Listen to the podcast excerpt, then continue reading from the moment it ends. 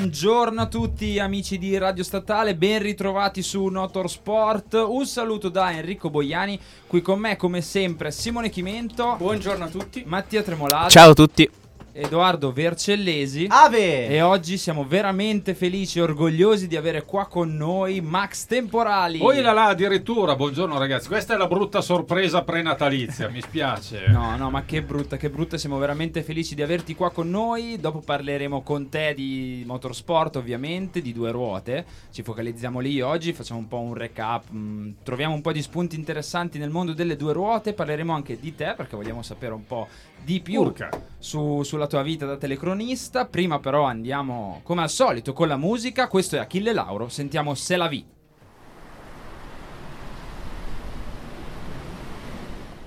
Tu sei Lucifero vestita sì con orli e perle Tutti in catene in mezzo al fuoco dici vieni a prendere. Il nostro amore delicato è uno zucchero amaro Che ci vogliamo solo quando poi più non possiamo. E sto cadendo nel burrone di proposito. Mi sto gettando dentro al fuoco dimmi amore no? Finiranno anche le fiamme ma il dolore no. E non puoi uccidere l'amore ma l'amore può. Yeah, capisci? So che puoi farlo, finiscimi. Aspetto la fine, tradiscimi.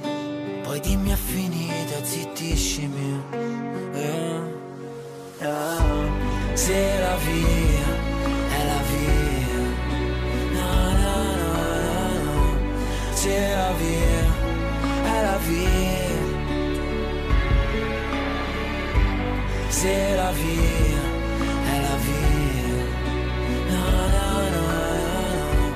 Se la via è la via. E questa strana fiaba poi che fine ha? È la più grande storia raccontata mai. Siamo solo in cento personalità. Mentiamo promettendo a noi non finirà. E sono sempre i miei pensieri rigirati e basta. La nostra storia che continua su pezzi di carta. La nostra storia mai finita che non ha una fine. Perché torna come il diavolo a So che puoi farlo, finiscimi. Aspetto la fine, tradiscimi. Poi dimmi è finita, zittiscimi. Eh, eh. Se la via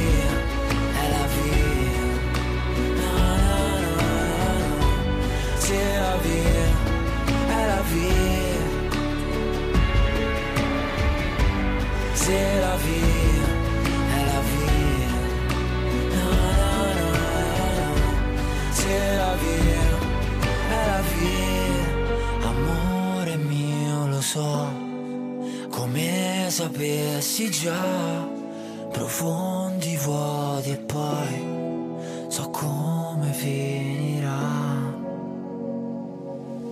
Capisci? So che puoi farlo, finiscimi. Aspetto la fine, tradiscimi. Poi dimmi è finita, zittiscimi. Eh, eh. Se la via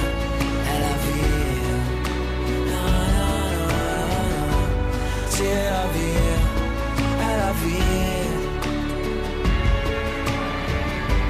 Se la via è la via. Na, na, na, na. Se la via è la via. E Questa era Se la via Achille Lauro su Radio Statale, siamo sempre live 15 e 20 con eh, Notorsport, avendo qua con noi oggi Max Temporali. Ovviamente non possiamo non parlare di Superbike, anzi abbiamo ufficialmente la coppia che commenta la Superbike su Sky Sport. Sì, ci siamo solo scambiati i posti perché di solito io sono alla sua sinistra e adesso siamo al contrario. Adesso siete sono, sono un po' in difficoltà, non mi ritrovo. A me sembra di essere tornato indietro nel tempo invece, in mezzo a tutti questi ventenni, un'università bellissima tra l'altro, non ero mai stato... Beh, Un'altra Eh beh, cosa sì. nuova che ho imparato. Sì, sì, sì, no, qua ci troviamo bene, siamo tutti, siamo tutti un po' Si può coccolati. stare qui qualche anno in più volendo. No, quello speriamo di no, speriamo Bisogna di chiedere a quei due. Esatto, Chi- Kimi, tu, tu starai qua per un po' di anni, svariati anni. E poi decenni. Se- un lustro. Siete, siete già arrivati lunghi per caso? Un pelo, un pelo. Eh. L'abbiamo staccato 5 metri dopo, un disastro. Ghiaia. No, eh. Va bene, allora partiamo parlando di Superbike perché abbiamo visto un campionato che era partito in un modo, aveva una tendenza e poi c'è stata, come voi due vi siete invertiti nei posti qua a sedere, c'è stata un'inversione di tendenza anche in Superbike perché abbiamo visto poi nel finale la Kawasaki di Ray andare a trionfare, laddove nella prima parte avevamo visto un Bautista decisamente dominante. Tu Max, vivendola ovviamente dall'interno, come l'hai vista? Come, come ti è sembrato questo campionato?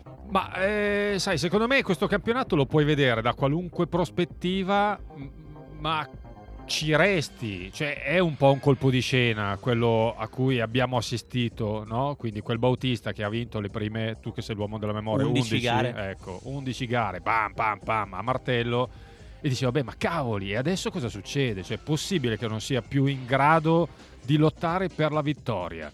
Tutto era successo poi contemporaneamente al momento in cui con Ducati ha iniziato a ridiscutere il contratto per il 2020, quindi questo tira e molla, si è sentito Bautista un pochino così sottovalutato da un punto di vista economico anche rispetto al suo compagno di squadra e secondo me lì ha cominciato ad entrare un pochino in crisi, cioè la, metà, metà- la mente del pilota poi è veramente molto fragile, come quella di tutti gli atleti, soprattutto a un certo livello, quindi basta veramente un niente, eh, sentirsi poco coccolati per poi finire nel baratro come è successo un po' a lui. E come abbiamo visto nel corso dell'anno, ne abbiamo parlato anche più volte nel corso delle nostre dirette, eh, a fare da contraltare a questa discesa di Bautista c'è stata invece la risalita di Ray che proprio a livello mentale ha fatto la differenza, oltre che a livello di eh, come dire situazione di box, di eh, unione, coesione all'interno del box. Ray ha cominciato questa stagione in maniera eh, come dire strana, nel senso che appunto si è ritrovato questo Bautista davanti che non sembrava in alcun modo arginabile, sembrava inarrestabile. Lui con la tenacia e la costanza è rimasto lì sfruttando il proprio lavoro, sfruttando la propria condizione tecnica al meglio ed è rimasto solido. E proprio per questo, secondo me, eh, per quanto si possa arrivare a dire che il mondiale magari l'ha perso Bautista perché ha cominciato a cadere, perché ha cominciato a perdere smalto, eccetera, mh, però è stato realmente l'anno della consacrazione di un Jonathan Ray che si è dimostrato veramente il numero uno all'interno di questa Superbike. Però scusa, tu dici della risalita di Ray, secondo me non c'è stata una risalita. no, Cioè, no, a livello puramente classifica, in senso. Eh, perché, cioè, secondo me, Ray ha continuato a fare quello che ha sempre fatto dalla prima gara in poi. Semplicemente a un certo punto è cambiato lo scenario che si trovava davanti nel momento in cui entrava in pista. Cioè lui eh, credo che il su- il suo principale punto di forza sia proprio la testa, la mente, Esatto. no? Quindi eh, non ha mai mollato, ma se Bautista avesse continuato a fare il Bautista della prima parte di stagione, Ray sarebbe stato questo. Cioè, mh, secondo me, tra i due alla fine è stato proprio Alvaro a buttare via, tra virgolette, un titolo mondiale. La cui velocità effettivamente era qualcosa di forse mai visto in questa Superbike. Sì, perché secondo me è da sottolineare anche comunque eh, la testa di, appunto di Ray, perché comunque arrivare 11 volte secondo dietro a Bautista e non mollare un centimetro, perché comunque le vittorie di Bautista erano le classiche vittorie di Lorenzo in MotoGP, no? quindi domina tutto il weekend e praticamente arrivi alla fine del, alla domenica sera che sei massacrato mentalmente, perché il tuo avversario che è arrivato dal nulla sta dominando. Sta dominando. E quindi Ray è stato bravo a non mollare, appunto, e a stare sempre dietro. E poi quando c'è stato questo, diciamo, un po' ehm, colloquio in casa Ducati con eh, Bautista, che probabilmente ambiva appunto alla moto compagna di Dovizioso. E quando si è sentito messo un attimo da parte, tutte le fragilità di Bautista sono uscite e Ray gli ha permesso di vincere il quinto titolo. Questo. Che poi comprensibile, no? Anche questa crisi di Bautista, perché quello che chiedeva lui per l'anno successivo, cioè il 2020, era un contratto uguale a quello di Davis. Si parlava di circa 500.000 euro. Lui eh, per la stagione ne ha presi meno della metà. Come ingaggio poi ci sono vabbè, i premi gara, eccetera. Quindi effettivamente se ci mettiamo nei suoi panni, un po' ti dà fastidio, no? Perché dici, ma caspita, io non so, ho qua Edo Vercellesi che è meno bravo di me e prende il doppio del mio stipendio. Cioè, questo è quello che tra l'altro pensa ogni pilota, non ogni telecronista. Edo, mi stai guardando con quella faccia lì da Sto birbante. pensando allo stipendio. Ecco, no, ma mettiti nei panni di un pilota, è fastidioso, cioè tu sei costantemente davanti a quell'altro, un Davis che è entrato profondamente in crisi e prende più soldi di te. Cioè, alla fine comunque è lavoro, eh. Poi se andiamo sui forum leggiamo di ogni. Dice, ah beh, per la passione, per il cuore. Ma eh, stiamo scherzando, ragazzi. Cioè, questi lavorano e hanno anche un periodo professionale che è limitato rispetto a noi che dobbiamo lavorare tutta una vita, quindi devono cercare di raccimolare più soldini possibili perché altrimenti a 35 o 40 anni poi che cosa faranno? È assolutamente, a mio modo di vedere, ma penso sia anche il tuo modo di vedere, legittimo insomma quello che ha chiesto Bautista, la richiesta di Alvaro, anche perché arrivi da rookie in un campionato che ha i suoi punti di riferimento, che sono appunto i vari Ray e Davis. Eh, prendi il posto di Melandri, che è uno che comunque ha un certo palmarès, arrivi e distruggi sostanzialmente la concorrenza. E alla fine della stagione, per quanto poi tu sia crollato, sei comunque davanti a Chas Davis. E giustamente ti chiedi, ma perché io ho un palmarès superiore a quello di Davis, al di fuori della, MotoG, del, della Superbike ovviamente. Ho vinto un titolo mondiale, forse due addirittura, uno in, due, in 250 e uno in 125, adesso non ricordo precisamente. Sono un pilota comunque di un certo valore, ho dimostrato quello che valgo, arrivo qui e lo dimostro nuovamente. Per quale motivo io devo essere trattato in maniera differente da un uh, compagno di squadra del quale sono molto più forte. Beh, lo ha dimostrato nella seconda metà di stagione quando è crollato psicologicamente. Ma comunque... Ah, abbiamo uno contro Bautista. No, no, no, volevo andare contro Verci in realtà. sì, questo è un gioco tra di noi, eh. lasciamo perdere. Però ecco, a livello di, di, di, velocità, in ogni caso Bautista ha dimostrato di poter lottare comunque per le prime posizioni, anche quando ha sbagliato, comunque in alcune situazioni quando ha sbagliato. Penso a quando ha vinto a Portimao nonostante una, una spalla messa molto male eh, Davis, Qatar a parte, forse una, una condizione un po' mh, strana in a Argentina, Laguna. a Laguna. Sì, però Edo, guarda il punteggio finale. Cioè, infatti, Bautista ha quasi il doppio dei punti rispetto al compagno. Ma infatti, Punto. assolutamente. Secondo me il discorso è, cioè, in casa Ducati dovrebbe essere finito lì. È, è, è estremamente chiaro, certo. Mi sono d'accordissimo con quello che dici. Sì, a tal proposito della, diciamo, della comparazione tra Davis e Bautista, secondo te quanto ha influito la Ducati di quest'anno in tal senso? Cioè, credi che l'approccio a questa nuova moto sia stato più indirizzato verso il mondo Bautista? O credi che comunque Davis avrebbe dovuto comunque fare meglio perché guida le Superbike da una vita, le Ducati da una vita? Eh, no, secondo me è centrato il tema. Cioè, quest'anno è un anno zero per Ducati, che per la prima volta tra le sportive derivate dalla serie si, si ritrovano un 4 cilindri. No? Sappiamo che storicamente ah, sì. ha sempre prodotto e soprattutto ha corso con le bicilindriche. Tra il 2 e il 4 cilindri c'è una bella differenza, sia in termini di guida che anche proprio a livello di messa a punto della moto, ci sono delle necessità molto differenti. Bautista negli ultimi anni, essendo stato pilota MotoGP, arrivava ovviamente dal 4 cilindri, che ripeto è un'altra cosa, è un'altra cosa il freno motore, è un'altra cosa l'accelerazione, il tipo di erogazione. Il bicilindrico Chas Davis l'ha usato per 5 anni, se non ricordo male. Cioè 5 anni vuol dire che ti sei cucito addosso la moto, il motore, cioè qualsiasi bullone te lo sei fatto tu. Capisci che a un certo punto cambiare il vestito no? e doverne indossare un altro, per quanto bello sia, diventa veramente molto complicato.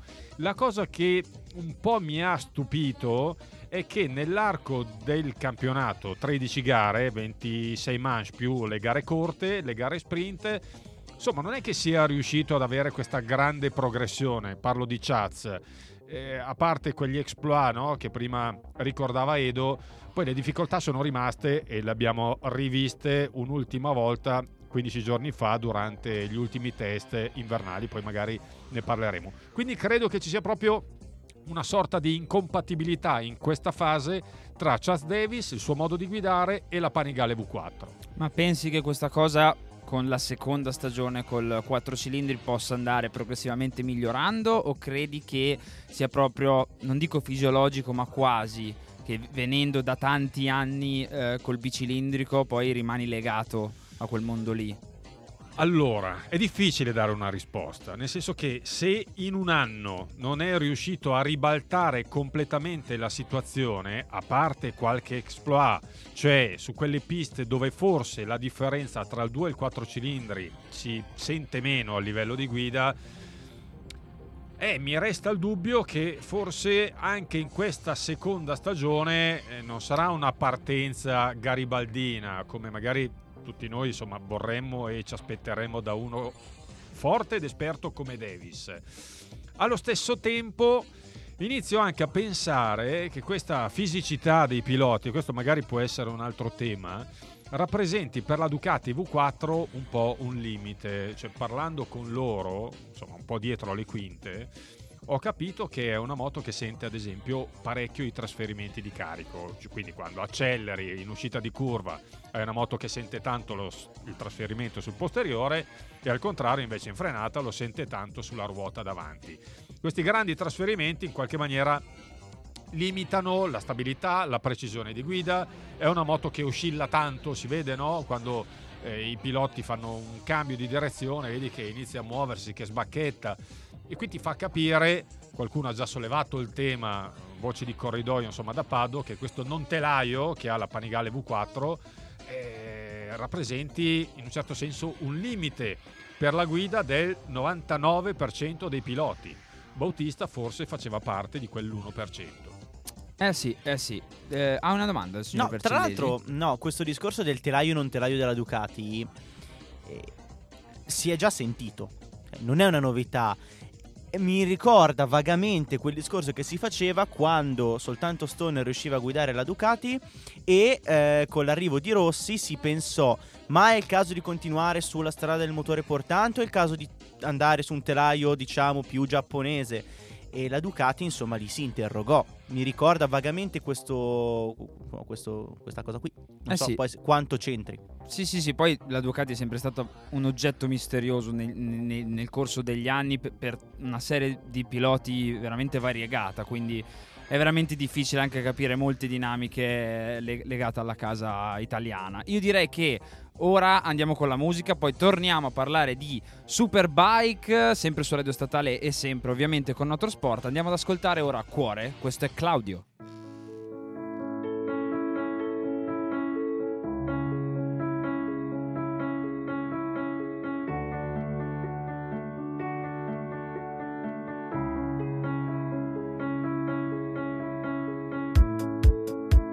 Ho visto la tua mano strapparmi il cuore. Sono accorto che era marrone e non quel rosso come lo disegnavi tu. Forse era meglio quando con le tue mani, come se fosse un gatto, allisciavi lo schermo del tuo telefono. Non ho più visto il meteo ieri. Non voglio uscire, ho dei pensieri da sopportare. Sono cambiato, non ti porto più le rose. L'8 marzo le mimose e un cinese mi ha detto che sono un glande. Io mi sento più un coglione onestamente e l'altra sera poi non mi ricordo proprio niente. Sei tornata con me un'altra volta, una rivincita ma poi è tornato tutto come prima. Il cane abbaia, l'asino raglia. E diventa un posto brutto anche le Hawaii senza di noi.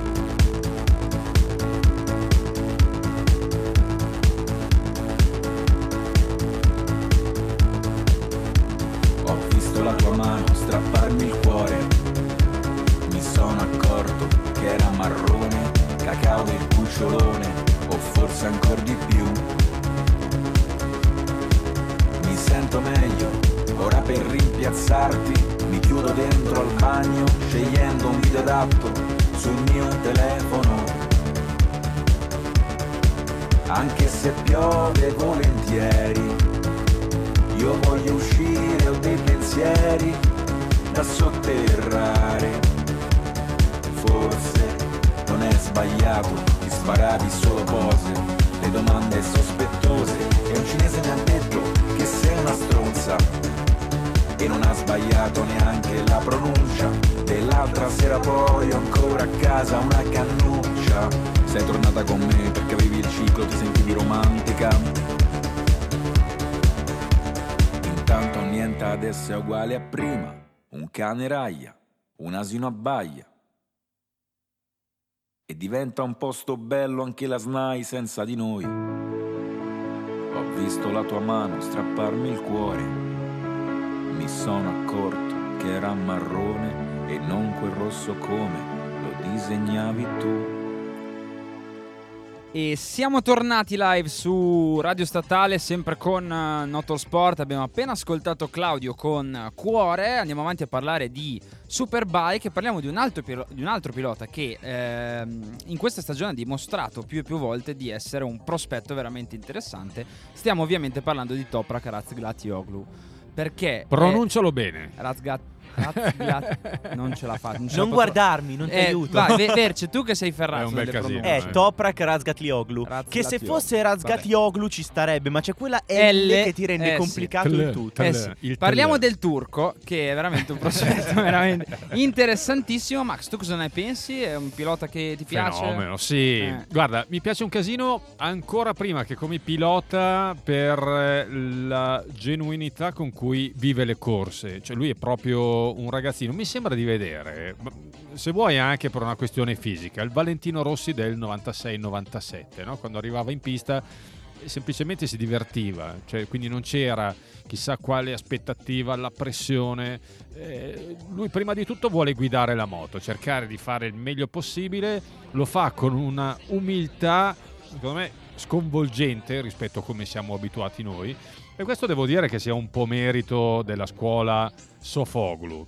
Eh, uno che va giù col bastone di legno, pesantino, eh, Kenan Sofoglu, che è il suo mentore, eh, per chi non lo conoscesse è stato, se non ricordo male, cinque volte campione del mondo in 600, quindi era un po' uno specialista delle medie categorie e l'ha allevato al meglio, quindi a pane e salame, a legnate sulla schiena nel momento in cui questo magari provava ad alzare un pochino la cresta ed è una cultura che sicuramente manca a noi europei. Magari non lo sapete, però eh, spesso piloti, non so, anche americani o australiani, soprattutto australiani, eh, nel momento in cui vengono a correre nel mondiale, loro non fanno solamente i piloti, loro hanno anche una vita parallela fatta di lavoro, cioè vuol dire che la mattina si alzano, vanno magari in officina, lavorano, eccetera, e poi vanno a correre nei weekend di gara.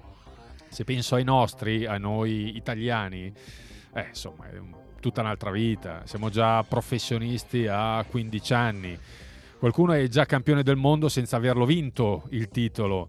Eh, si parte già col merchandising. Insomma, forse si tende a, a montare un po' la testa a questi ragazzi illudendoli, facendoli quindi del male, eh, anziché eh, aiutarli a crescere rispettando determinati principi dello sport. Adesso ho divagato un attimo, ma perché ci tenevo No, ma comunque è giusto, c'è una cultura anche diversa, Sì. un'ottica del lavoro diversa e, e poi i risultati effettivamente si vedono perché è un gran bel pilota secondo me. I risultati li abbiamo visti perché quest'anno, con una squadra privata come quella del Team Puccetti, è riuscito a portarsi a casa. Sempre mi rivolgo all'uomo dei numeri. Mi pare due vittorie. E podi quanti? È un- Sei, può essere. svariati. Eh, una Sette, marea di otto, più, una decina, sacco. una decina di podi facciamo. Buttiamo lì un numero a due cifre. Sì, è pazzesco il fatto che a fine stagione fosse sostanzialmente sempre a podio. È diventato realmente il secondo pilota Kawasaki, lui con una moto privata. E vi garantisco, io con la sua moto l'ho provata, cos'era l'anno scorso, del, del 18 mi pare, ad Assen, ed ero salito allo stesso tempo anche sulla Panigale, una Panigale di serie, era un 1100 ma era standard. Beh, sapete che la sua Superbike sembrava un 7,5 a confronto. Questo fa capire che comunque, anche se non hai la moto che è supersonica, se non hai dietro milioni e milioni di budget, perché il team Puccetti è un team comunque privato, satellite, col talento sulle moto riesce ancora a fare la differenza. Ogni tanto esce un po' fuori questo tema, no? che si dice, ah però non si vince più come una volta perché, perché è cambiato il regolamento, poi la colpa è sempre di Dorna, perché uno poi quando non sa cosa dire dà la Punta colpa il a dito, Dorna. certo. Esatto, però questa è la dimostrazione che quando hai un pilota bravo, di talento, che è quello che manca un po' in Superbike, nel senso la, la media non è così alta come in MotoGP, eccoli fare la differenza. Tra l'altro, parlando di Razgatlioglu, hai chiaramente menzionato Sofuoglu e tutta la scuola. Ehm, è un tema secondo me molto interessante e il prossimo anno lo vedremo ulteriormente nel nostro mondo perché Gianonku dalla Moto 3 arriva in 600. Secondo me la gestione dei gemelli Onku, che sono dei prospetti molto interessanti, non è stata il meglio. Eh, già hanno avuto un solo anno di Moto 3, al quale secondo me è arrivato non pronto. Perché sì, ha vinto la Rookies Cup dopo due, tit- dopo due stagioni, doveva vincere al primo per come ha corso, però vabbè, sorvoliamo, poi ha commesso degli errori. Però non ha avuto la possibilità di affermarsi lì in Moto 3. O l'intenzione di Sofuoglu è quella di portarli comunque, a prescindere dai risultati, nelle derivate di serie, e un po' mi verrebbe da pensarlo visto il passaggio in 600, eh, mentre Deniz de- esordirà in Moto 3 con la, K- la KTM del team Tech 3A. Oppure, non lo so, eh, è una gestione un po' strana quella che c'è stata di questi giovani, giovani piloti, posto che con Razgat Loglu abbiamo dimostrato che il metodo Sofoglu può funzionare, il talento gli Onku lo hanno, forse già anche più di Deniz, ma se Deniz non si sviluppa fisicamente rimane sempre un po' incompiuto. Quest'anno con Gianni in 600 vedremo secondo me ulteriormente se questa scuola sta funzionando o meno, se questa modalità sta funzionando o meno. Sì, è stato un po' un peccato rubare Gian dopo un solo anno la Moto 3 perché visti i presupposti avrebbe potuto pro- probabilmente dare di più con i prototipi. Ehm, dalla sua lui è, è molto più alto rispetto a Deniz che invece è rimasto ancora piccolino e quindi eh, aveva sicuramente più senso dare una seconda chance a Deniz con una moto piccola come la Moto 3 e portare Chan che comunque non è un gigante ma eh, fisicamente è, è più pronto a salire su una moto grossa come la 600. Sì, sì, sì, sì, anche perché poi il metodo che diceva prima Max giustamente del più bastone che carota eh, ti porta poi a ottenere determinati risultati e in caso di, eh, di fallimento diciamo a, a prendere anche poi strade diverse che ti portano a... Bravo, questo è un altro tema ancora, vedi? Perché noi, ad esempio, noi parlo sempre di piloti europei, adesso non voglio calcare la mano sugli italiani, eh, però tendenzialmente preferiamo rimanere là in una vetrina importante come quella della MotoGP a costo di fare il ventinovesimo piuttosto che provare un campionato diverso che da un punto di vista mediatico, a livello di comunicazione eccetera è tutto un po' inferiore che però magari ti permette anche di ricostruirti, cioè di riprovare una seconda chance per vedere se il tuo potenziale magari può in qualche maniera crescere più velocemente. Noi non ne siamo capaci, cioè loro invece fanno il passo indietro e dicono mi rimetto in gioco, ci provo.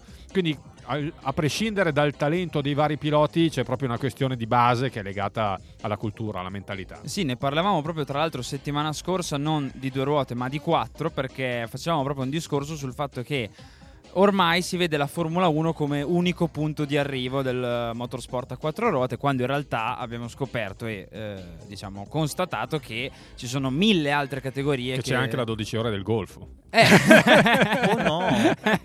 Adesso No. vogliono andare tutti là. Eh, Sì, sì, no, vabbè, a parte quello ci sono tantissimi altri campionati di quattro ruote che sono altrettanto importanti e che ti garantiscono un futuro, no? Che non ci de- No, Vai, a proposito, è uscita ieri la notizia riportata da John Daggis su Sportscar eh, 365 che quella questione sulle hypercar del WEC Eh. legate ai costruttori è un po' meno stringente del previsto.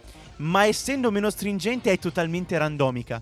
Eh beh, sì. Cioè, sostanzialmente è randomica, cioè caso per caso verrà valutato. Boh, ah, beh, bene, mani. bene, bene. so. C'è, c'è della confusione. C'è del male nel bene.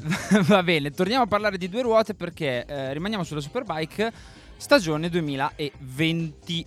Cosa vedi tu che sei stato, diciamo, un po' infiltrato nelle- nei test? Cosa hai visto? Cosa hai potuto constatare? Come pensi che sarà questa stagione in ottica ovviamente prestazioni? Perché poi i risultati possono anche variare nel corso del, del tempo. 2020 hanno fatto questa- questi primi due giorni di test a Erez, eh, cos'era, a fine, a fine novembre. Ho visto, giusto per tornare sul tema turco, Razgatioglu che si divertiva da matti con la R1. Ha fatto un po' di circo, ma senza volerlo, cioè senza cercare lo scatto a tutti i costi, la fotografia. No, cioè lui entrava e giocava. Poi rientra ai box e la ferma con la ruota davanti. Ah, ho visto, Fa degli visto, ho stoppi che non hanno un senso logico, è Ah, bellissimo. 100 metri sulla ruota davanti. Sì, Ah, sì. Ma, cioè, ma lo faceva in modo naturale. Sai che c'è chi fa queste cose perché aspetta il momento che lo riprendi. Che lui... lui invece lo fa perché gli piace, lui si alimenta di queste robe qua. Perché lui comunque arriva da una famiglia, l'avevamo già ricordato insomma la storia della sua famiglia, eh, il padre che non c'è più, ha perso la vita in un incidente stradale senza casco, guidava a 200 all'ora su Staglia Abusa, lui faceva il, come si chiama, eh, la contro- la- lo stuntman. Lo stuntman. Quindi era, era, insomma, di base era un po' svalvolato, no? E il figlio è cresciuto un po' su quella linea.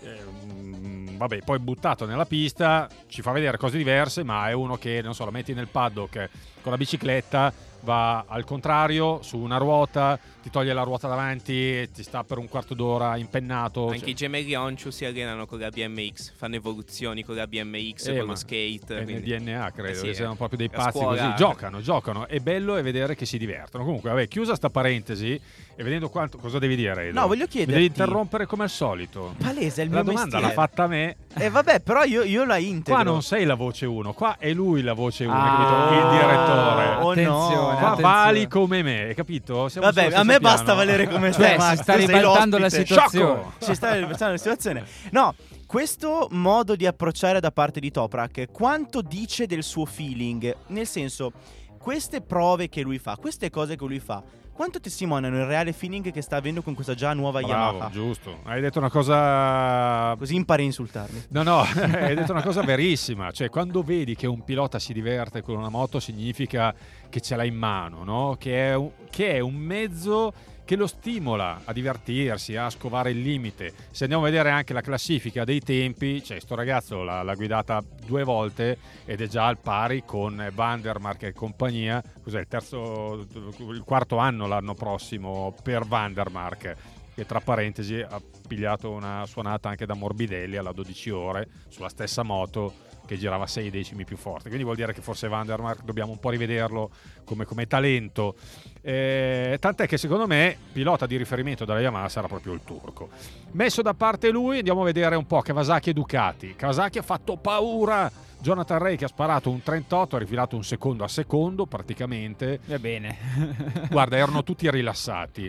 Eh, solitamente il suo capotecnico Pereriba, che è sempre molto concentrato, come il suo pilota del resto, lì l'abbiamo visto abbastanza sbottonato.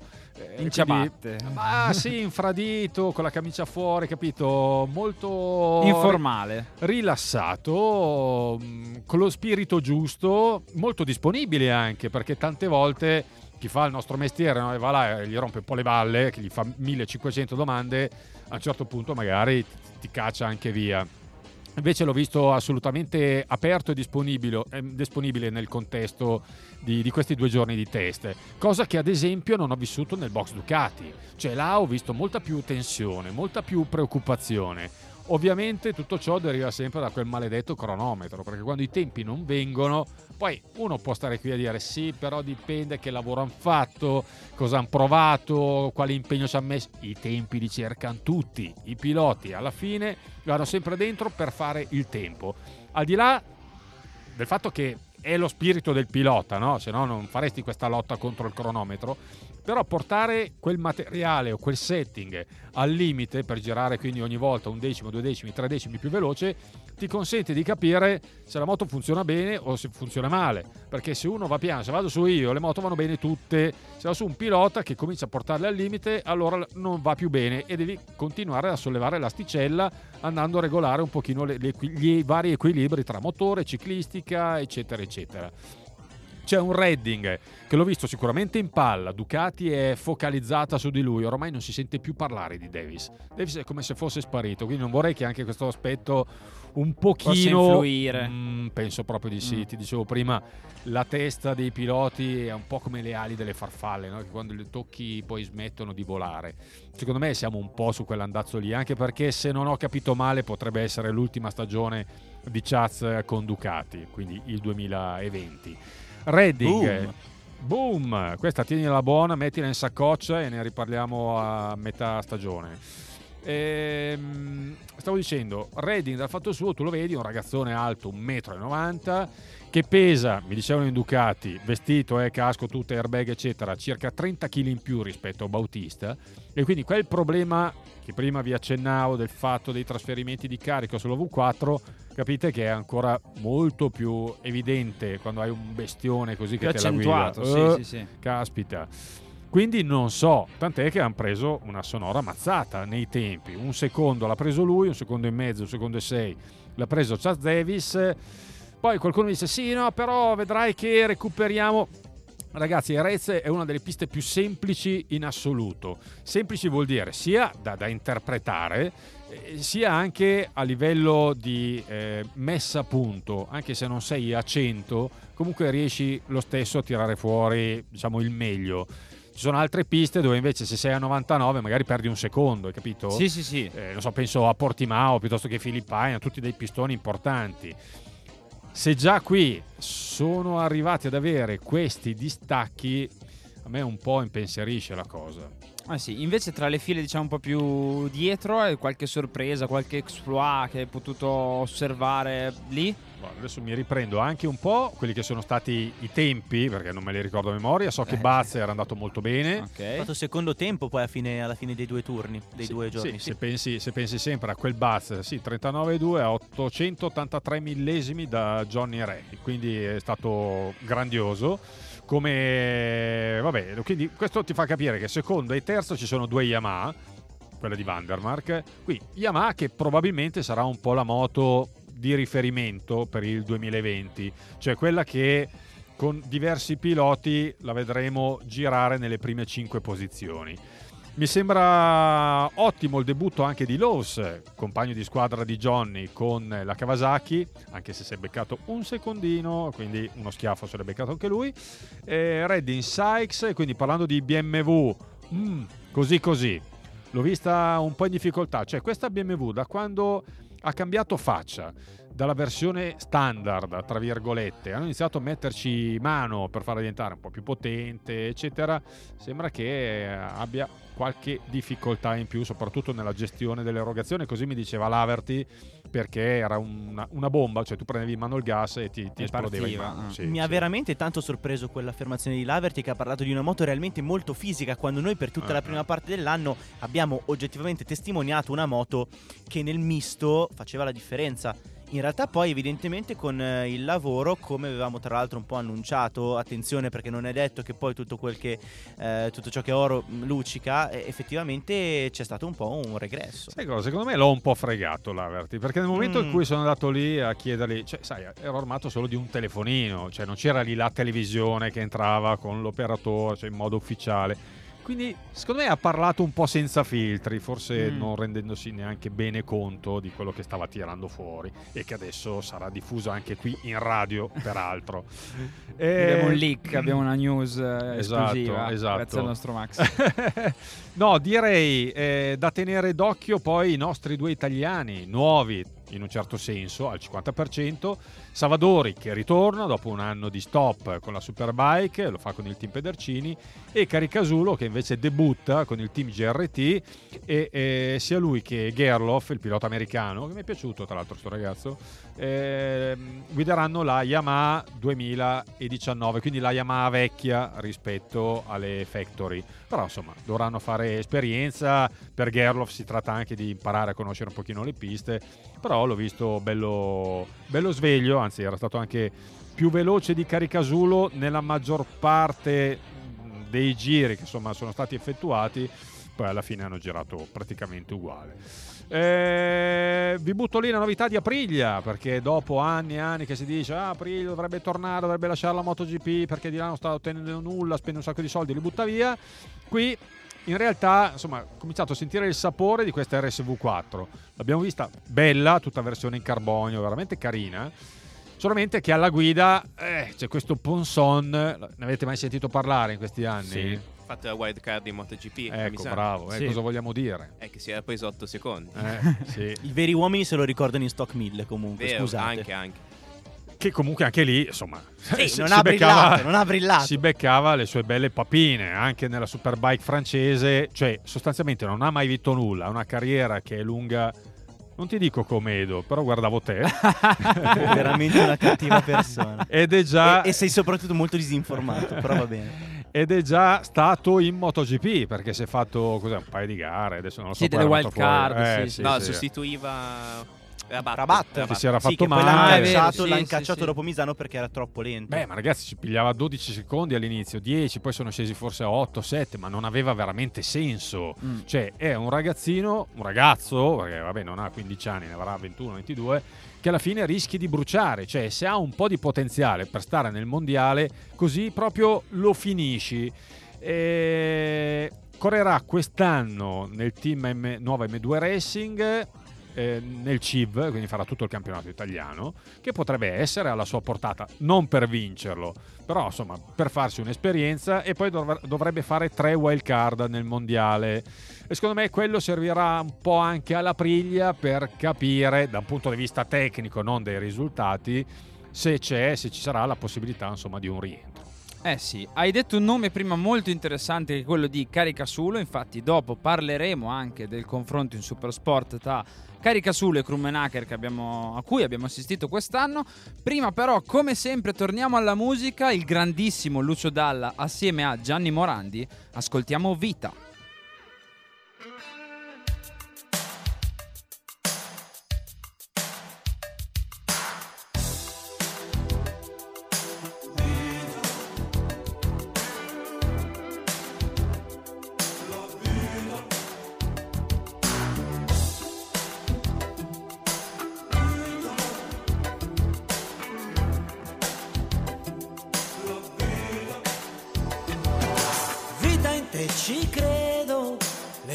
si diradano e oramai ti vedo. Non è stato facile uscire da un passato che mi ha lavato l'anima fino quasi a renderla un po' sdrucita. Vita io ti vedo, tu così purissima, da non sapere il modo, l'arte di difendermi, e così ho vissuto, quasi rotolandomi, per non dover ammettere davvero perduto. Anche gli angeli capita a volte, sai, si sporcano, ma la sofferenza tocca il limite e così cancella tutto e rinasce un fiore sopra un fatto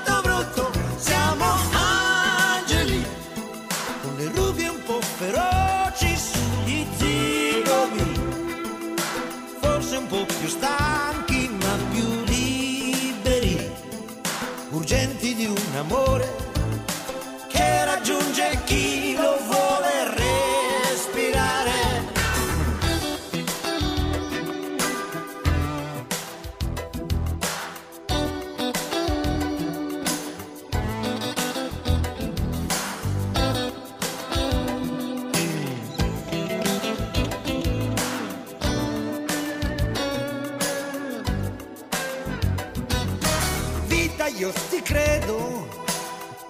che ho guardato a lungo, adesso io mi siedo.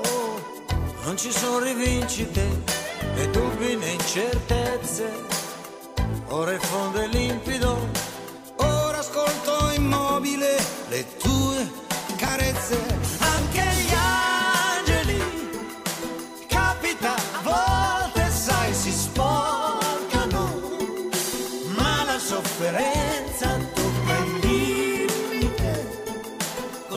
Cancella tutto. E rinasce un fiore sopra un fatto brutto. Siamo angeli con le rughe un po' feroci sugli zigomi, forse un po' più stanchi ma più liberi, urgenti di un amore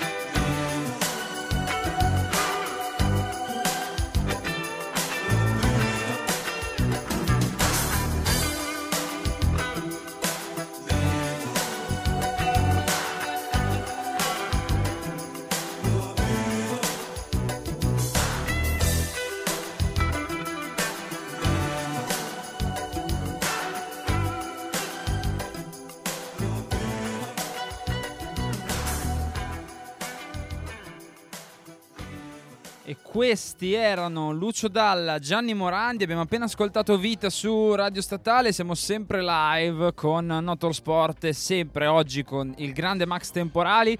Scendiamo di categoria, parliamo di Supersport. Abbiamo parlato prima giustamente di Caricasulo che debutterà in Superbike. Quest'anno abbiamo visto una bella lotta interna fratricida tra eh, Caricasulo e Krumenacher. È stata una lotta veramente serrata tra i due. Come l'hai vista tu da dentro? Ti sono piaciuti? Uno ha portato al limite l'altro? Com'è andata? Allora, da fuori non te la racconto perché intanto l'abbiamo vista tutti, no? Cosa è successo? E secondo me è stato anche uno dei campionati più belli che abbiamo visto negli ultimi anni, cioè comunque molto sentito, molto coinvolgente dal punto di vista emotivo. Cardiologo di Fabio Evangelista che ormai ha il conto in banca di zio Paperone. Perché... E lì, lì, secondo me il mental coach forse servi- è servito più a Fabio Evangelista, Eh, sì. no? il patron del team, che non ai piloti, perché a un certo punto, sai, tu parti con due galli in un pollaio, poi considera che l'esperienza di Evangelista con il team Evan Bros non è decennale. Cioè, è arrivato nel mondiale 4-5 anni fa. Prima faceva la stock, la stock eh, 600, quindi ci è arrivato per gradi. Quindi ci sono certe esperienze che almeno lui le ha vissute nella sua vita dici prendo due piloti forti, ma male che vada, insomma, se non è con uno è con l'altro. Quest'anno hanno fatto prima e secondo, per cui figata. Il problema è che hanno rischiato di perdere sia il primo che il secondo posto a un certo punto, no? Perché eh, dopo, anzi, da Manicur in poi, i due piloti sono andati in crisi nera. Due piloti in crisi, una crisi che era già, si era già manifestata all'interno del team. Cioè, a un certo punto diventa tutto quanto uno stress. Hai i tuoi tecnici, i tuoi meccanici che sono solo con te. Quindi, dall'altra parte del box, che non è quello della Superbike, dove hai, non so, 8 metri di distanza dalla seconda moto dal tuo compagno di squadra, ma ne hai due, cioè è tutto più, più piccolino, più economico, diciamo, nella 600 Supersport. Quindi sei costretto a vivere gomito a gomito, ma con una fatica disumana, perché tu se potessi tireresti su un muro, non vorresti far vedere niente al tuo compagno o al tuo collega, tu che sei meccanico, tecnico, capotecnico. Quindi c'è stato veramente un- a un certo punto un punto di rottura all'interno tra le due moto. Eh, quella caduta a Manicur stata devastante per tutti. Prima eh, Krumenacher eh, che non era partito benissimo, poi Caricasulo che era in testa e avrebbe potuto diciamo cogliere l'opportunità di recuperare quegli 8-10 punti che Ah, aveva di sarebbe distacco. passato assolutamente in testa. Ma sarebbe bene, bene, storia. bene, bene, e invece cadendo da solo, senza un, un motivo particolare, se non che è dovuto allo stress, eh, ovviamente, alla pressione che uno, un pilota si sente addosso, ha buttato via tutto quanto e ha cominciato a vacillare anche un po' l'equilibrio in squadra, tant'è che tutt'oggi tra Caricasulo e Fabio Evangelista, che insomma si è percorso buonissimo sangue, Fabio Evangelista l'ha cresciuto, si può dire, Caricasulo da, da quando era più piccino fino ad arrivare al giorno d'oggi, e assumendo anche il ruolo di manager, oltre che di team manager, nei confronti di Federico. Adesso comincia a essere un po' così così. Questo ti fa capire che tipo di stagione abbiano vissuto all'interno della squadra.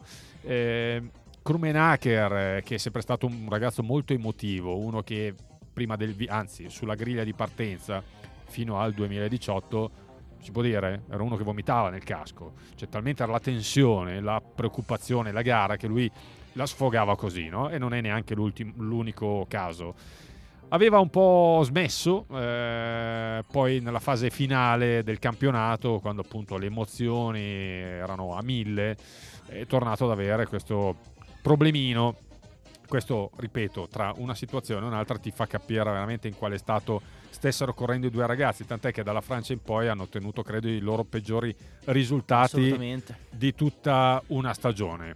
Ma eh, pensi che il problema sia stato il fatto che appunto condividevano lo stesso spazio oppure il fatto che no- non fossero due piloti abituati a giocarsi il campionato fino all'ultima gara? Cioè è stato questo a, fa- a fargli crollare psicologicamente secondo te?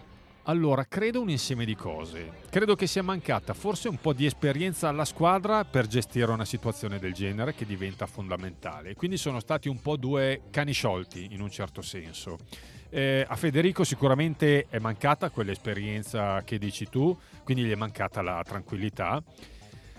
Krumenacher credo che sia partito un po' prevenuto in, questo- in questa stagione. Allora, considera che sarebbe, sarebbe dovuto essere l'unico pilota in squadra nel 2019.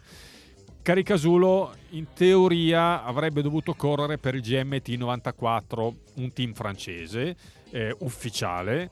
Considera che il presidente di Yamaha Europa è francese, quindi sicuramente avrebbe avuto tutto il supporto che probabilmente non ha avuto nel team italiano. Però nel momento di firmare il contratto mm, qualcosa non l'ha convinto. Quindi ha parlato con Fabio Evangelista, che appunto l'ha sempre seguito e cresciuto, dice senti ma se io venissi a correre con te, quindi questo si è fatto in quattro, ha cercato di tirare fuori due bottoni e dice va bene dai ti metto lì una moto e poi cerchiamo di trovare i soldi strada facendo. Ha fatto bene col senno di poi, vedendo le difficoltà che ha avuto Clusel e vedendo invece la velocità che ha avuto Caricasulo sulla sua moto, ma Krumenacher già era partito col piede storto, diceva "Ma come dovevo correre solo io, adesso siamo in due. Il suo capotecnico, che era Mauro Pellegrini, è passato a Federico Caricasulo, quindi quella roba lì mm, è un'altra cosa che ha digerito male. E per di più sapeva che Fabio Evangelista, il team manager, era anche il manager di Caricasulo. E a un certo punto della stagione che cosa succede? Che Caricasulo viene, anche se non era ancora stato ufficializzato, però viene promosso alla Superbike nel 2020. E Krumenacher dice, ma come? Va avanti lui, sono in testa io al campionato, sto rischiando di vincerlo e fate già un contratto lui. Quantomeno per correttezza aspettiamo la fine della stagione e chi vince passa. Però sapete, queste sono le dinamiche, diciamo, del mondo del lavoro, no? Krumenacher non ha un manager, fa tutto da solo. Lui si è ritrovato all'ultima gara in Qatar che non aveva ancora una sella per la stagione successiva. Questo ti fa capire tante volte una persona a fianco Che che, esperienza serve. che- sì, sì, sì, che lavori per te, Mm. cioè tu devi fare il pilota, soprattutto in quelle circostanze lì così estreme perché ti stai giocando un titolo, non puoi pensare anche a una sella per il futuro, ci vuole un'altra testa che pensi per te e di fatti bene ha fatto Caricasulo ad avere questa persona che ha portato avanti il discorso Superbike in modo diciamo autonomo, Fede Autonomo. non lo sapeva neanche, Sì, quasi. una strada parallela rispetto a quella del campionato che effettivamente si stavano giocando. E poi vi ricordate anche le dichiarazioni di Krumenacher alla fine, cioè, dichiarazioni pubbliche, no? Ah, lui gli avete dato il motore buono, invece io non ce l'ho. Eh, poi a un certo punto punta il dito contro Caricasulo dicendo ah questo attenzione perché farà dei giochini sporchi con Maia che sarà suo complice per cercare di rallentarmi cioè è venuto fuori veramente secondo me il peggio di Randy eh, ma credo che sia stata una, una reazione da disperazione Da dente avvelenato Sì. quasi. anche. Secondo me disperazione, Ok. non, non c'era, non c'era il dente avele- eh, Randy Krumenacher è un bravissimo ragazzo, guarda, eh, esemplare potrei dire. Tant'è che hanno scosso un po' tutti quanti quelle dichiarazioni, soprattutto chi lo conosce bene. Quindi credo che sia semplicemente frutto della disperazione. E l'anno prossimo Krumenacher lo vedremo su una MV con questa eh, inedita, a quanto pare, eh, formazione a tre punte con anche Raffaele De Rosa e anche Federico Foligni, però De Rosa e Krumenacher chiaramente sono i piloti da tenere d'occhio per la situazione mondiale. Io ho la curiosità, e chiedo anche il tuo parere, di capire se una volta apposto quel numero uno sulla carena avendo vinto finalmente qualcosa, può cambiare qualcosa nella testa di Krummenacher, se può in un certo senso eh, rispondere a se stesso dicendo ok, io ho un titolo in bacheca, ok, io sono un pilota che può giocarsi eh, il titolo, solo un pilota di un certo livello, può cambiare qualcosa o è insito nel suo carattere? Guarda, avendo vinto io 5 mondiali, posso iniziare a darti la mia opinione. Quindi se non fai 2-0-0 al Mugello non puoi parlare, se quelle solite cose lì. No, eh, sai, credo che sia difficile dare una risposta, sia un po' una questione di motivazione. Eh, da fuori io penso che non sia pagato per quello che ha fatto, quello che ha ottenuto, soprattutto venendo via da, da questa squadra in cui sono lasciati bene, ma secondo me qualche sassolino negli stivali ce l'ha, ce li ha da togliersi. Ehm, credo che per lui sia una sfida forse ancora più sentita, in cui è maggiormente coinvolto anche da un punto di vista emotivo rispetto al 2019. Quindi secondo me la risposta è sì, cioè sarà pronto a giocarsi il titolo con la stessa forza, con lo stesso fuoco che ha avuto quest'anno. Max, prima di andare ancora con la musica e di ritrovarci poi, come valuti la stagione di Lucas Maia? Eh, da 6. Da 6, gli do un 6. Nel senso che non mi è piaciuto per nulla nei primi due terzi di stagione. No- non è venuto fuori il Maià, cioè ci ha messo veramente troppo tempo per essere. È chiaro che è un giudizio che parte dall'aspettativa personale, Certo, no? sì, sì, Quindi sì, secondo ovvio. me era un- è un ragazzo molto bravo, che ha talento e velocità per questa categoria, per la classe 600, ma non è riuscito ad adeguarsi alla Kawasaki eh, in tempi brevi. Sul finale poi è stato magico, però bisogna vedere quanto magico, eh, perché credo che i due ragazzi di giallo, eh, di cui abbiamo parlato fino adesso, abbiano in qualche maniera dato il loro contributo per favorire eh, un po' la posizione di Maya, altrimenti non so come sarebbe andata. Quindi sarà curioso vederlo da febbraio, che ricordiamo si parte sempre da Phillip Island. Soprattutto in una stagione in cui appunto vengono meno eh, alcuni protagonisti come Caricasulo, viene meno l'accoppiata con Menaker Yamaha, quindi andrà rivalutato su una MV. Arrivano di nomi interessanti come per esempio Andrea Locatelli che nei test non è andato piano, ha fatto addirittura il miglior tempo nella seconda giornata di Jerez, lo stesso Filippo Oettel, vedremo cosa sarà capace di fare. Però Maya, eh, con un anno in più di esperienza su quella Kawasaki, se riesce a riportare in pista le prestazioni dell'ultima parte di stagione, partendo forte fin dall'inizio, chissà che non possa tornare a giocarsi qualcosa di grande, nell'attesa di capire Jules Cluzel che cosa sarà capace di fare. Eh sì, vedremo, vedremo perché sia in Superbike che in Supersport secondo me ci sono tanti punti interessanti per il 2020, vedremo poi come andrà. Come andrà durante il campionato? Noi torniamo ancora una volta con la musica. Ora andiamo a ascoltare Paris di Old Vounds. Poi, sempre qui, ancora una volta, su Radio Statale con Notorsport.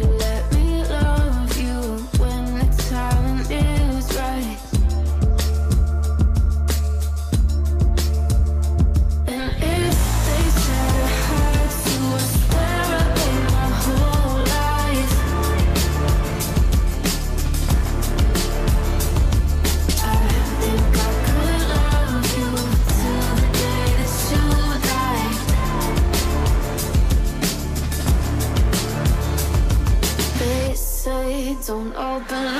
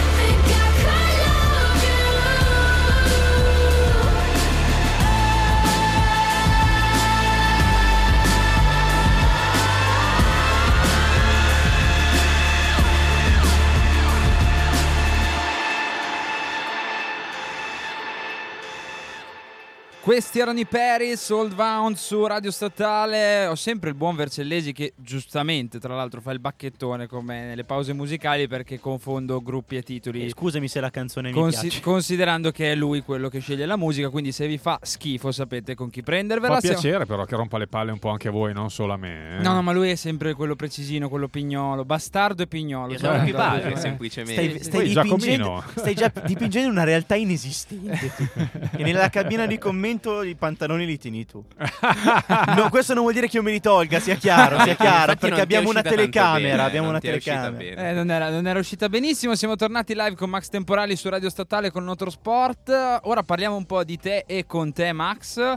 Allora, vai, Tremo, volevi dire qualcosa? Sì, ultima domanda, tra virgolette, sportiva. Un'opinione sulla 300. Che bastardi. Cioè, no, no, però- Ma secondo me vi siete parlati, eh? Con Ah, Edo. beh, loro Vabbè, sanno. vabbè, loro sanno. cosa ci detto? No, però seriamente quanto è formativa, perché non è formativa e soprattutto alternative, eh, un- pensi che la Stock 1000 fosse più propedeutica a, a una, a una Superbike? eh, co- cosa ne pensi? Allora, secondo me la classe migliore era la 600 stock, che è quella via di mezzo che non ha, sai, il, il miliardo di cavalli, ma neanche spompa con, con 40 cavalli. Quindi i ragazzi inizi a prepararli, anche perché più, più veloci, più forti vanno le moto e più necessitano di avere determinate regolazioni, no? perché quando le moto vanno piano, alla fine, eh, che metti un ammortizzatore in un modo, o lo metti al rovescio, adesso non dico che vada esattamente uguale, però insomma poco ci manca. Le 300 onestamente mh, ho fatto, cioè continuo a fare fatica a metabolizzarla, proprio come categoria, ben conscio che la classe, cioè l'entry level, insomma, se un ragazzo vuole iniziare a fare il mondiale, quella è la categoria più economica che ti permette di iniziare a conoscere le piste, però secondo me non è formativa, è una classe, una categoria che corre peraltro nei circuiti sbagliati, secondo me. Perché quando sei in una pista che fai per due terzi della sua lunghezza con il gas pieno, vuol dire che non è selettiva. Vuol dire che se hai un pilota eh, che solitamente eh, prende, non so, i 7-8 decimi, un secondo da me, su una pista del genere gira come me, perché poi con la questione delle scie riesce a recuperare. Per di più non c'è un gran lavoro da fare a livello di riflessioni, di analisi tecnica su quel tipo di moto, il pilota va su, guida e basta. Quindi il salto qual è? Dalla 300 passi alla 600 Super Sport, che è un altro mondo. E credo che sia la ragione per cui ad oggi nessuno dei piloti della 300 sia riuscito a combinare qualche cosa. Quindi secondo te è una categoria bypassabile? Cioè, se, fu- se fossi il manager di un ragazzino, gli faresti fare per dire dei campionati nazionali con la 600 Guarda, e poi... Sofoglu insegna, Ok. vai in Moto 3 dove guidi delle moto da corsa e poi casomai vieni in 600 Super Sport. La 300 la vedo abbastanza una categoria di marketing, eh, è un bel business anche per Dorna perché capisci che hai lì 50 piloti, quanti diavolo ce ne sono, comunque sono tanti. Che poi comunque anche nella stock 600 c'erano 30 e passa partenti negli ultimi anni. Sì, però abbastanza in salute. Come, come sai, la 600 è una categoria un po' morta, cioè dal punto di vista del mercato è morto, non ci sono moto nuove, si dice addirittura che se non è la- la- nel 2022, nel 2023 dovrebbe sparire, insomma mm, le case non investono più e quindi la 300 invece era il mercato emergente che ti dà la possibilità, cioè devi guardarla non solo come mondiale, ma quello che puoi organizzare eh, nei vari paesi. In Asia, ad esempio, è una categoria che ha preso piede, ha preso piede in Italia, ci sono tanti ragazzi, sembra di essere ritornati un po' ai vecchi tempi della sport production dove sono nati i vari Rossi, Locatelli, eccetera. E quindi la strada è un po' quella, ti permette di correre con pochi soldi e di far girare mm, L'economia. bel- beh, in un certo senso sì, quella del motociclismo. Cioè, sicuramente si vendono più 300. Stamattina ero da un amico eh, qui a Milano che vende Yamaha e mi ha detto guarda un po', c'ho lì tutta la gamma, c'è lì un R1 e dice probabilmente questa R1 sarà l'unica che venderò nel 2020 perché le moto sportive, quelle di grossa cilindrata, non hanno più un mercato. Certo, e a proposito della Sport Production, Aprilia ha presentato una nuova 250 Sì. e tanti ehm, ex piloti che hanno fatto la Sport Production hanno mostrato un grande interesse per i propri, eh, penso a Michele Fabrizio che adesso sta crescendo un'Academy, hanno mostrato un grande interesse, un- una grande eccitazione per, per questa categoria. Perché è importante mm, questa, questa categoria? Secondo me i vecchi, diciamo, tra virgolette, o anche senza le virgolette, come sottoscritto, che sono nati un po' in quegli anni, io ho iniziato nel 91, tra l'altro proprio con una priglia, eh, nel momento in cui hanno visto questo progetto in ECMA, non hanno visto solo una moto, hanno visto un pezzo di storia, hanno visto quel grande coinvolgimento che aveva Aprilia nel mondo delle corse, nel mondo dei ragazzi in quegli anni, che sono stati anni d'oro. E quindi in un certo senso riproiettiamo nella nostra testa un po' quella storia che c'è già stata e ci auspichiamo che venga riproposta eh, con questa nuova formula che è il 250 a quattro tempi, che non è certo la- le moto che si guidavano negli anni 90. Per, noi puristi, quelli che sono nati col due tempi, sentire questi che, che borbottano un po', insomma, non è che ci fa venire la pelle d'oca, però siamo convinti che possa fare scuola. E io credo che Aprilia abbia diciamo, quella risonanza che consenta, spero, di riempire una griglia di partenza perché più gente va in pista e corre e maggiore la possibilità di tirare fuori il pilota di talento. La Sport Production nasceva proprio con quello spirito. 125 mi ricordo eravamo qualche centinaio, considera che oggi nella 300 in Italia boh, credo che saranno 40-50 partecipanti in tutto. Noi eravamo diverse centinaia. Capisci che poi il Valentino Rossi che vince il campionato, eh, poi fa la differenza. Certo, o anche il Max Biaggi che si approccia quasi per sbaglio senza soldi. Bravo. Ultima domanda, eh, c'è stata un- una riapertura, pare, dalla prossima stagione sulle wild card nel mondiale. Cioè, sembra che sia più facile ehm, eh, trasformare la, la moto del- della Superbike, del Cive Superbike, in eh, una moto Superbike da mondiale. Eh, M- nuova M2 sta, sta pensando alle wild card, anche il team Berkratz sta cercando di, ehm, di, di- di preparare una moto per fare qualche wild card. Come vedi questa cosa? Pensi che cioè, possa essere un ritorno alle origini di quella che era la Superbike quando c'erano tante wild card nei vari round? Pensiamo alle gare giapponesi. Cioè, pe- pensi che possa fare bene il campionato? Allora, eh, nel momento in cui eh, cerchi di semplificare un po' la categoria da un punto di vista tecnico, sicuramente è un beneficio. Eh, correre in moto costa un botto, quindi anche fare una wild card eh, vuol dire fare un bagno di sangue. E bisogna capire anche che cosa riesci ad ottenere da una wild card, cioè è inutile andare lì e, e partecipare e basta se hai solamente la possibilità di essere in regola, diciamo, con eh, ciò che ti viene richiesto per schierarti in griglia. Devi avere anche un minimo di potenziale. Una volta, una volta c'erano, secondo me, più piloti buoni in giro, quindi il discorso di prima, no? Fai una wild card con una moto legata un po' col fil di ferro, ma se hai il fantino giusto riesci a portarti a casa delle soddisfazioni. Adesso onestamente la vedo, la vedo, la vedo dura, la vedo dura. Beh, interessantissimo questo discorso. Io ringrazio Tremo per aver monopolizzato questo blocco.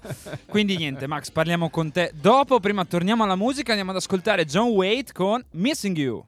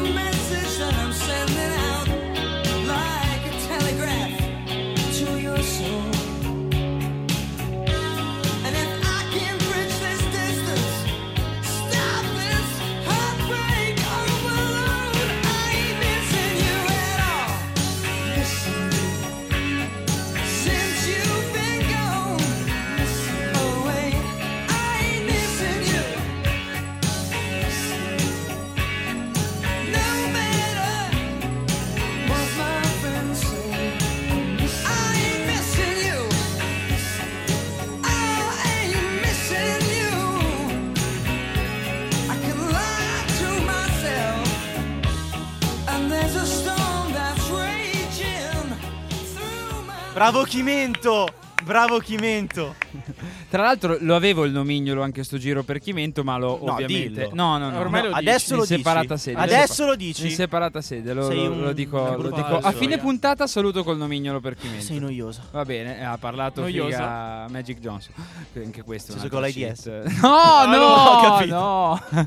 non si dicono queste cose, siamo tornati live su Radio Statale con Notor Sport, abbiamo appena ascoltato John Waite. Missing You, allora torniamo finalmente a parlare con Max Temporali e io mi focalizzerei, dato che qua siamo tutti, studiamo tutti comunicazione, vogliamo tutti, chi più chi meno, fare nella vita del giornalismo, come è nata in te questa passione e come ti trovi, come ti stai trovando a fare questo lavoro? Caspita, io rappresento un- un'imprecazione secondo me qua dentro, perché tutti che studiano per cercare di arrivare lì, eh, io che l'università l'ho, l'ho vista oggi per la prima volta, capisci che questo è uno dei motivi per cui, però ne vado orgoglioso, eh, mi sono sempre rifiutato di fare il tesserino di giornalista, perché secondo me è, è veramente un insulto per tutte quelle persone che invece si sono fatte un mazzo così, studiando, studiando anni, eh, liceo, università. Eh, Io no, io ho un po' bypassato questo percorso e mi ci sono ritrovato quasi per caso. Vabbè, è chiaro che l'esperienza eh, da pilota eh, un po' mi ha favorito. Ho iniziato nel, eh, prima come tester nel 92, quindi avevo, io sono del 74, fai tu i conti Edo che sei sempre 18 quello dei anni. numeri. 18 anni, dai. A Ma 18 subito anni. avevi cominciato a correre l'anno prima e già Sì, ti sei bravo, lanciato sì, subito. è vero, è vero, è vero.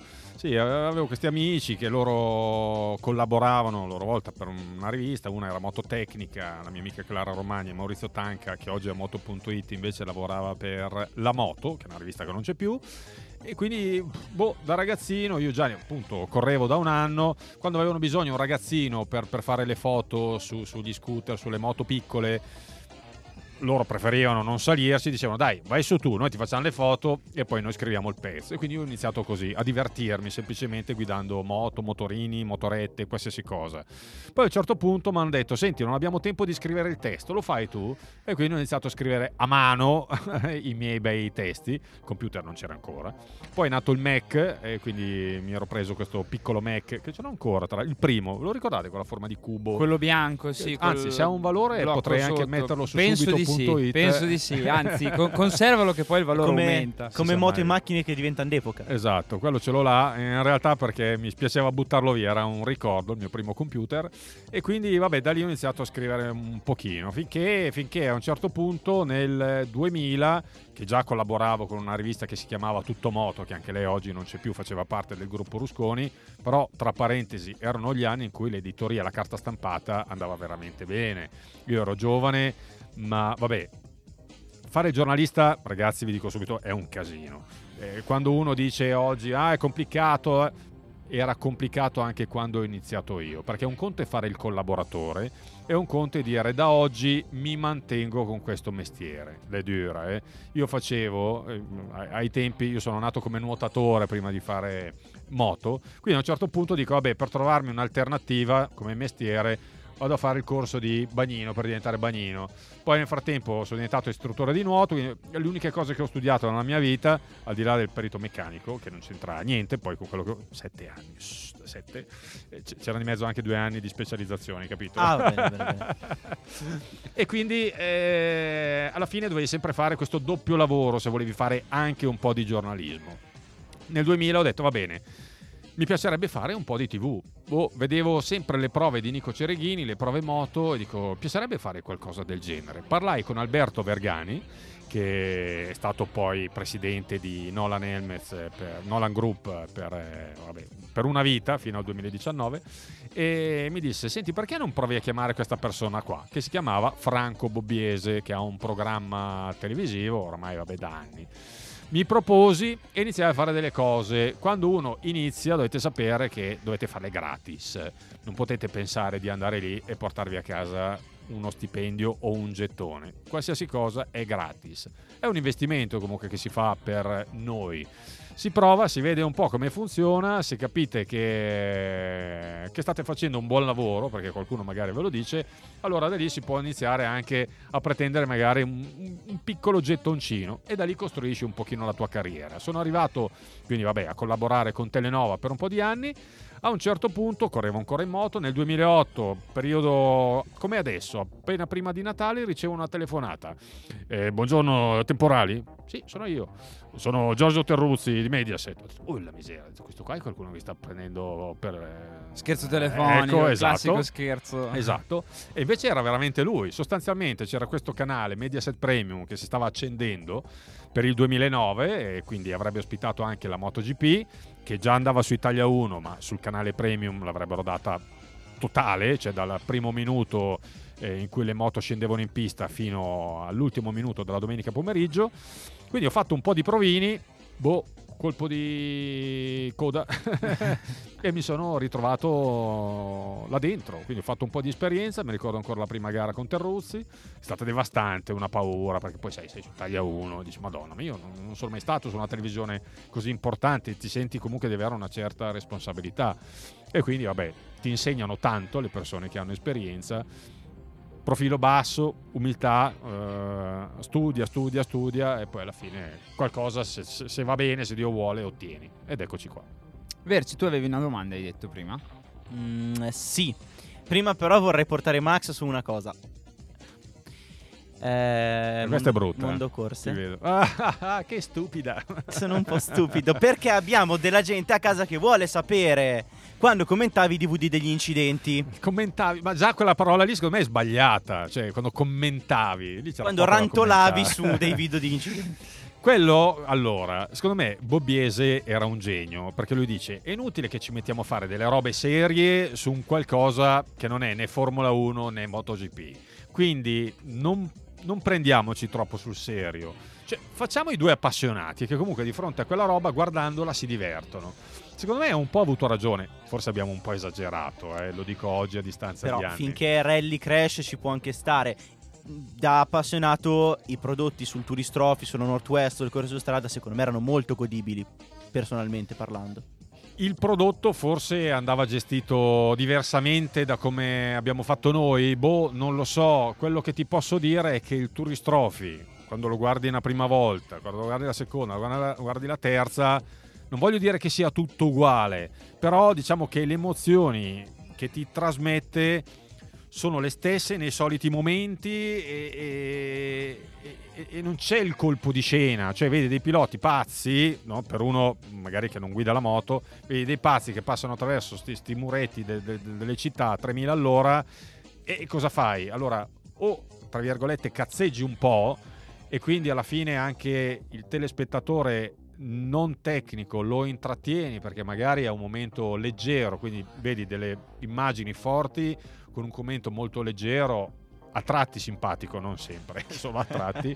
e quindi secondo me quello contribuiva un po' al successo perché ti dico, alla fine gli ascolti erano sempre molto buoni e ti parlo di un'emittente comunque privata e, e quindi penso che semplicemente Bobbiese abbia visto lungo un modo di, fare comunicazione diverso da quello istituzionale.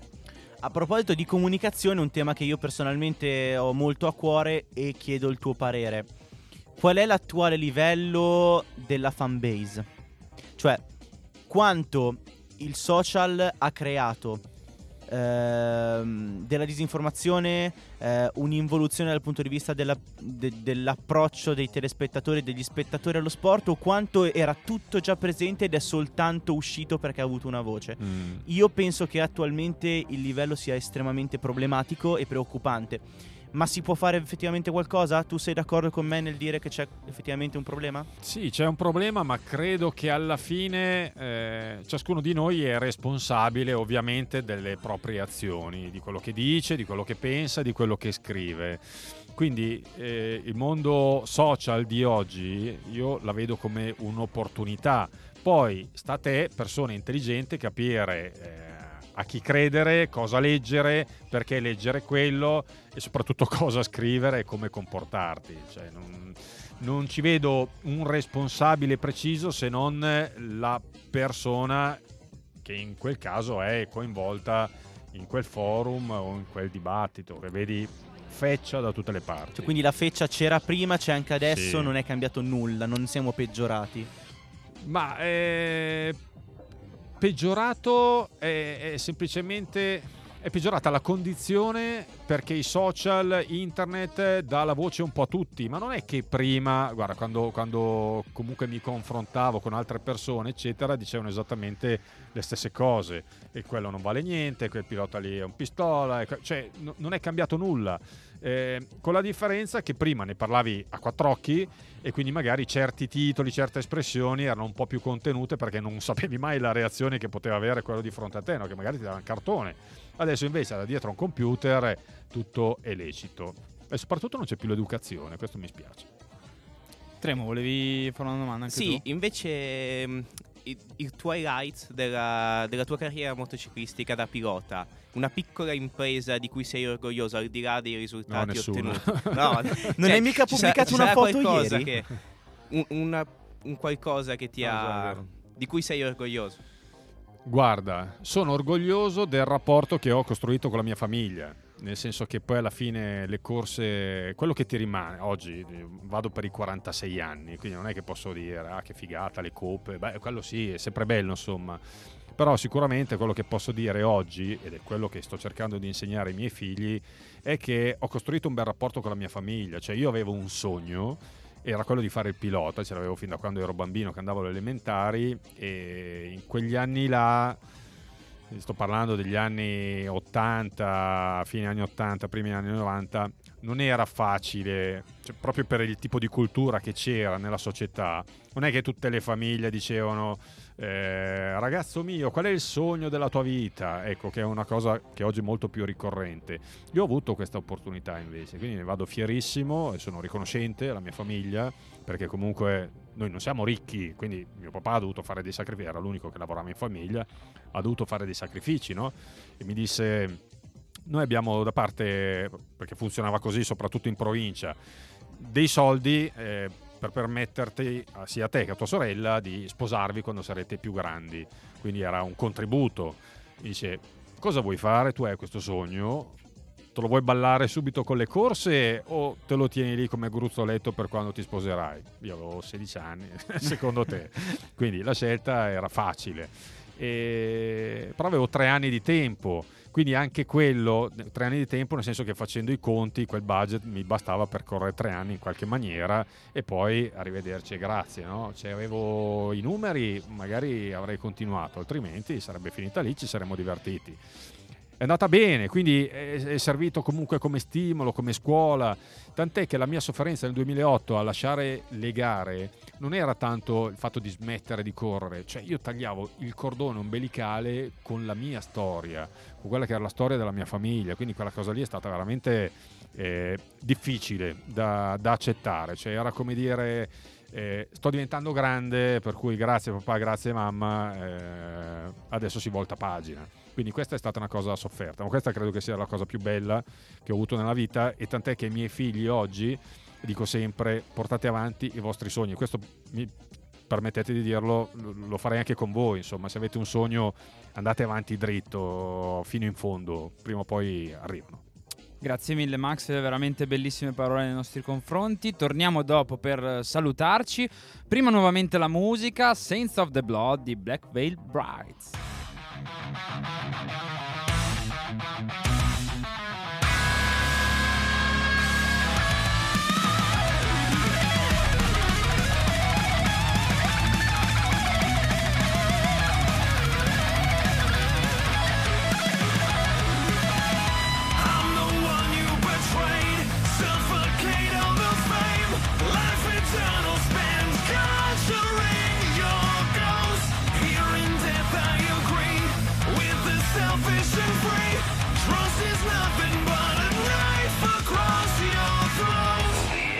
Coming for us.